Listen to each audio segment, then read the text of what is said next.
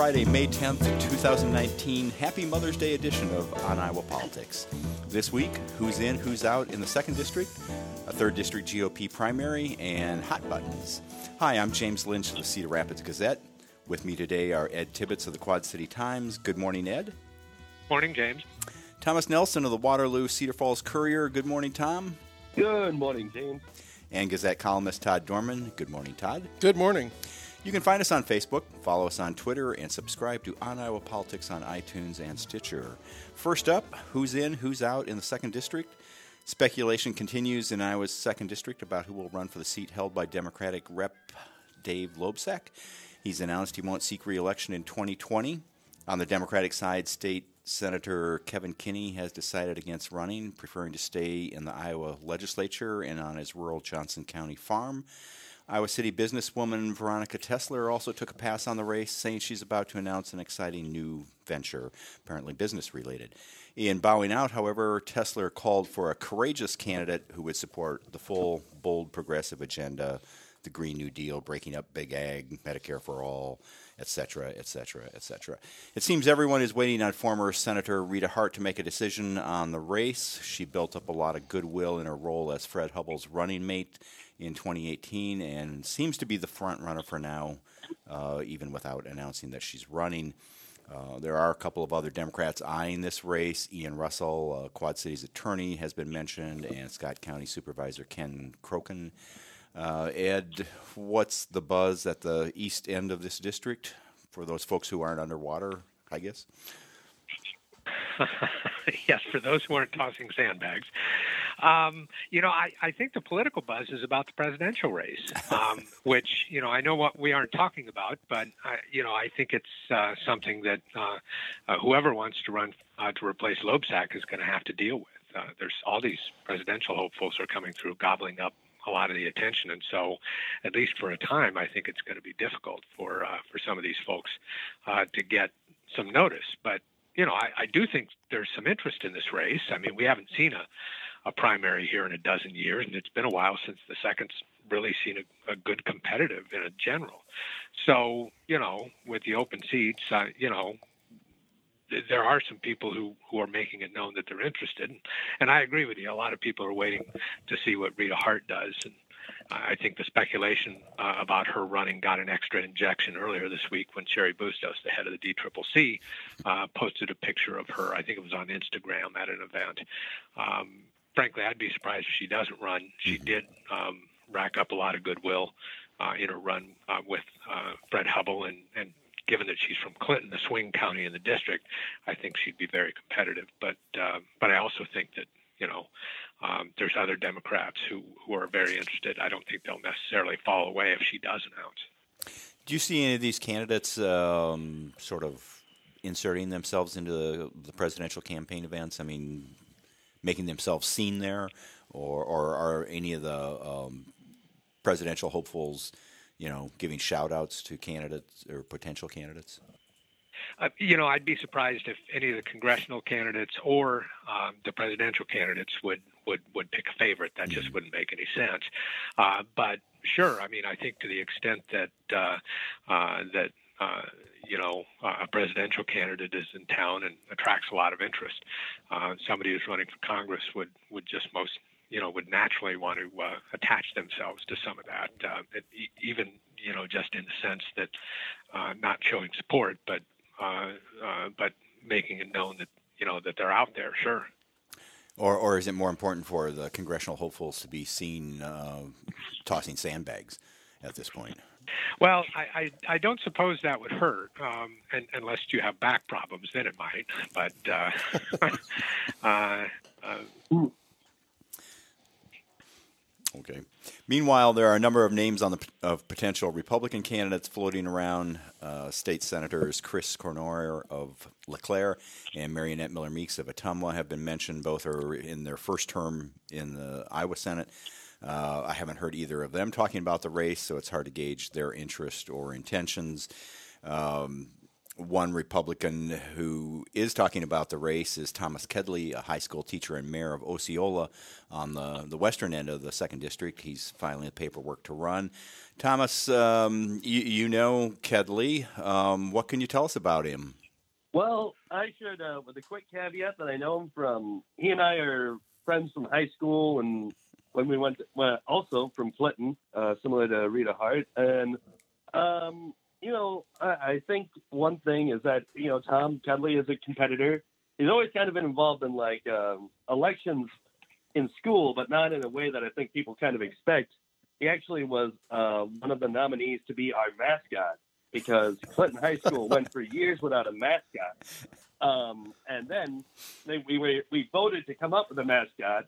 We named it Rudy the River King, thanks to Tom Kedley's uh, campaigning, t- specifically on the basis of naming it Rudy because of the television, well, not television movie, but just movie, Rudy. And so, you know, he's good at drumming up votes, at least in high school, certainly. Um, and I think overall, you know, he's been able to get a lot of press before. Um, you know, he uh, he was able to get some an article in the Morning Register several years back.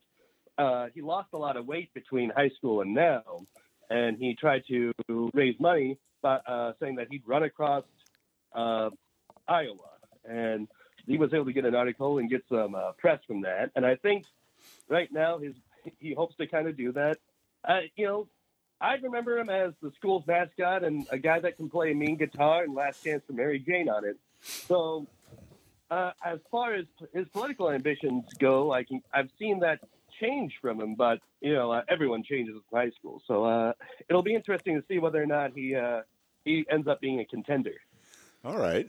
Okay. The, the other name that is out there uh, is a name, uh, I think, Ed, you mentioned a couple of weeks ago, is Bobby Schilling, uh, the former Illinois congressman who now lives in the second district down, uh, I think, at LeClaire, is it, or um, Buffalo? One of uh, yeah, up by LeClaire. Um, he uh, he has shown some interest. He's one of a number of Republicans that whose name has been uh, kicked around. Uh, but but yeah, um, that that would be an interesting thing to see to see a, uh, a congressman uh, from one state come over and uh, and and win in a, uh, a bordering state. Um, I'm sure it's happened, but uh, it's got to be rare.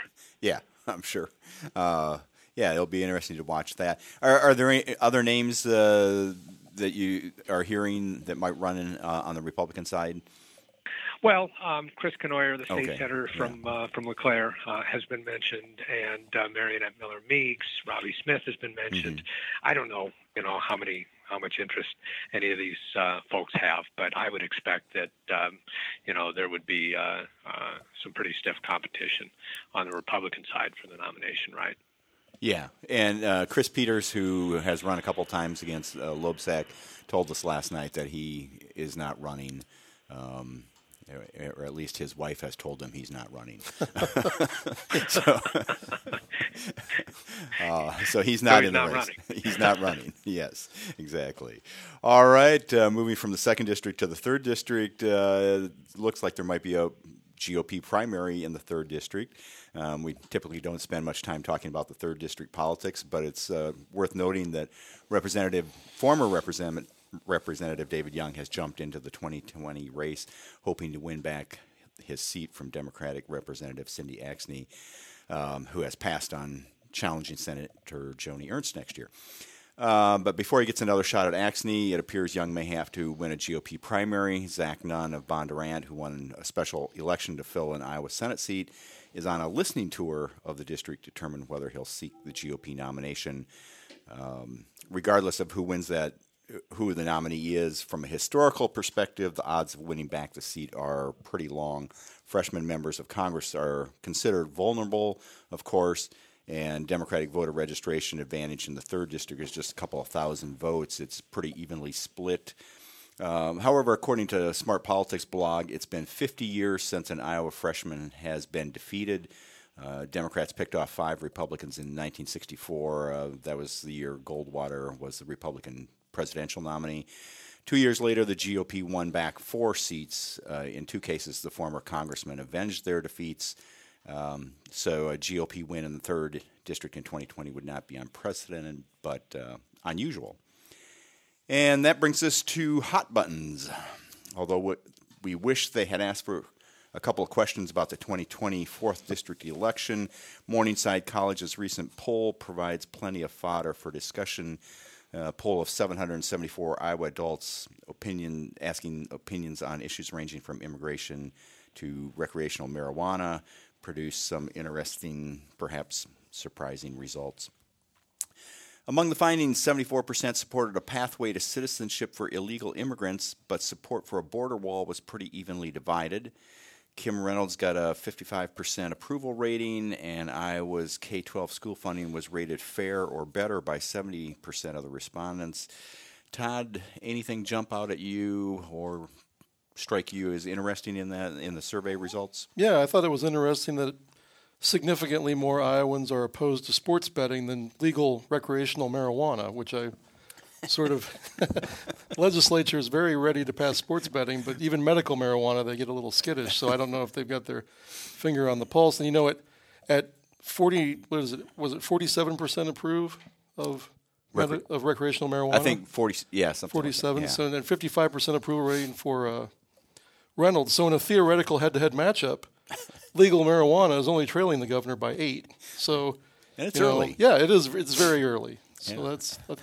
I thought that was that kind of surprised me that that recreational marijuana was did as well as it did in that poll, and mm-hmm. you know, so much better than something. I mean, we've got so many casinos and the lottery and all of that that you'd think gambling wouldn't be wouldn't still get people fired up. Uh, of course, we're still waiting to learn whether the governor will sign that sports betting legislation. Do you think the finding that fifty-five percent oppose sports betting will influence her decision?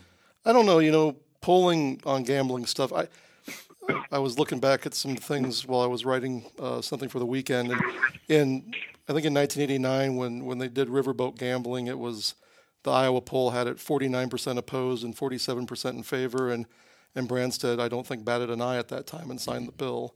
Uh, so in the Iowa poll this year, I think it had fifty-two percent against sports betting. So it's fifty-two forty, I think it was, something like that. So it's, you know, I think a lot of times with gambling, it's who wants it and the influence that they have. And the casino lobby has been fairly influential and successful.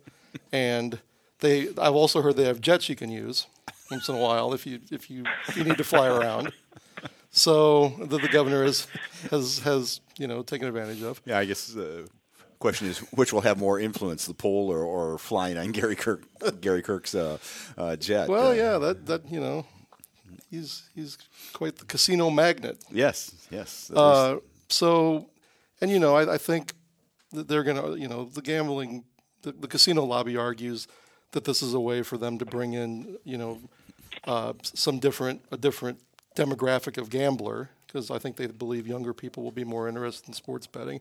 And, you know, you look at their attendance numbers and the and the revenue numbers. Things aren't going badly, but they're sort of flat. And they're, you know, I think the projections are that, you know, they're they're looking ahead to, to maybe, you know, less growth than they've had in the last couple decades. So they're going to put on the hard press. I mean, there is still an anti-gambling, you know, lo- you know, there are folks mm-hmm. that are against gambling in Iowa still, believe it or not. I don't know how much influence they have. I think she's listening to them. I think she's doing her best to, to make sure everybody knows that she's listening to both sides. But ultimately, I'd I'd be surprised if she vetoed it. Thomas, uh, same question to you. When you look at these poll results, anything that strikes you uh, um, either as odd or interesting, or tells us more about Iowans? Well, I think one one of the things that I think is most interesting is the fifty percent uh, opposed. Uh, funding for a border wall, specifically because that's uh, Donald Trump's like key campaign piece, and that's the majority right now of Iowans are opposing that. And considering how close twenty twenty is, there may not have been any particular um, polling specifically on the twenty twenty election, but since that's one of those key twenty twenty issues, or probably will end up being one of those key twenty twenty issues, that may give us a, a certain amount of a precursor uh, of what uh, what we might be seeing uh, in that twenty twenty uh, presidential election. As well, um, I was uh, I thought it was interesting to see that sixty-nine percent of Iowans are in favor of raising the minimum wage. Um, that that'll that'll be interesting to see whether or not that's gonna. I don't think I've heard any talk of that in the legislature for a while, so it'll be I'll be curious to see whether that has any influence on there. Yeah, it, it, that makes me wonder if, when you look at this, uh, these results, if it's sort of evidence of a disconnect between politicians and voters. Um, the sixty the uh, the support for the minimum wage, sixty-nine percent said they favor a minimum wage increase. Uh, sixty-nine percent um, or, or the support, seventy-four percent um, say they favor developing a pathway to citizenship for illegal immigrants. Those numbers seem really high compared to what you would think they are listening to Iowa elected officials. Uh, so do you think yeah. there's a disconnect here? Uh, the, maybe the politicians aren't listening? Well, you know, like with with, with gambling, I, you know, I think that, um, uh, you know, they're probably listening to a subset of voters who speak the loudest to them. Um, the Morningside poll said that, you know, a majority of Republicans wanted a pathway to citizenship, but it was slightly lower at sixty percent. Actually, that did surprise me that it was that high. Um, but but I think that, you know, among the most active Republicans, that number is probably lower. And if you listen to conservative media, pathway to citizenship is very unpopular, and I think that can be influential. So, you know, I, I think, you know, it's one of those situations where um, with politicians everywhere, they, they tend to la- listen most to the uh, to the people who speak loudest to them and the ones who are most influential in, in their in their own parties. And the ones they agree with. Right. Yeah, and you know, and the language matters too. I mean, I think pathway to citizenship is is a positive, you know, and that's why, as you mentioned on conservative media, uh, you, you're never going to hear anybody talk about pathway to citizenship. You're going to hear them talk about amnesty mm-hmm. over and over amnesty. again, which which is, yeah, which is a lot, probably would poll as it would be less popular. True, true. The wording matters. So, and for us, the wording is that that's it for this edition of On Iowa Politics. I hope it's been worth your time. Thanks for listening. If you like the show, tell a friend, tell all your friends, and subscribe to us on iTunes and Stitcher. Fan mail may be sent to on iowa politics at gmail dot com. And you can find us every week on the home pages of the Quad City Times, Sioux City Journal, Muscatine Journal, Mason City Globe-Gazette, Waterloo Cedar Falls Courier, and the Cedar Rapids Gazette. Austin Taft will take us out. If you know a band or a talented Iowa musician who should be on our show, send us a sound file, and remember to follow us on Twitter and subscribe to On Iowa Politics on iTunes and Stitcher. For Thomas, Ed, Todd, and our producer, Stephen, I'm James Lynch. Thanks for listening.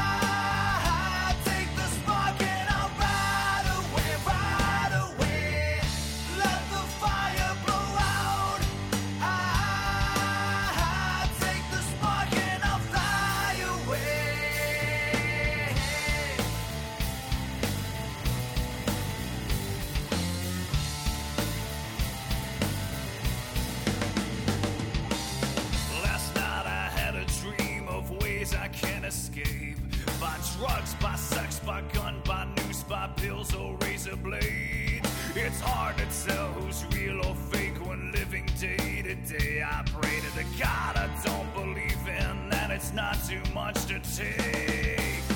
I see the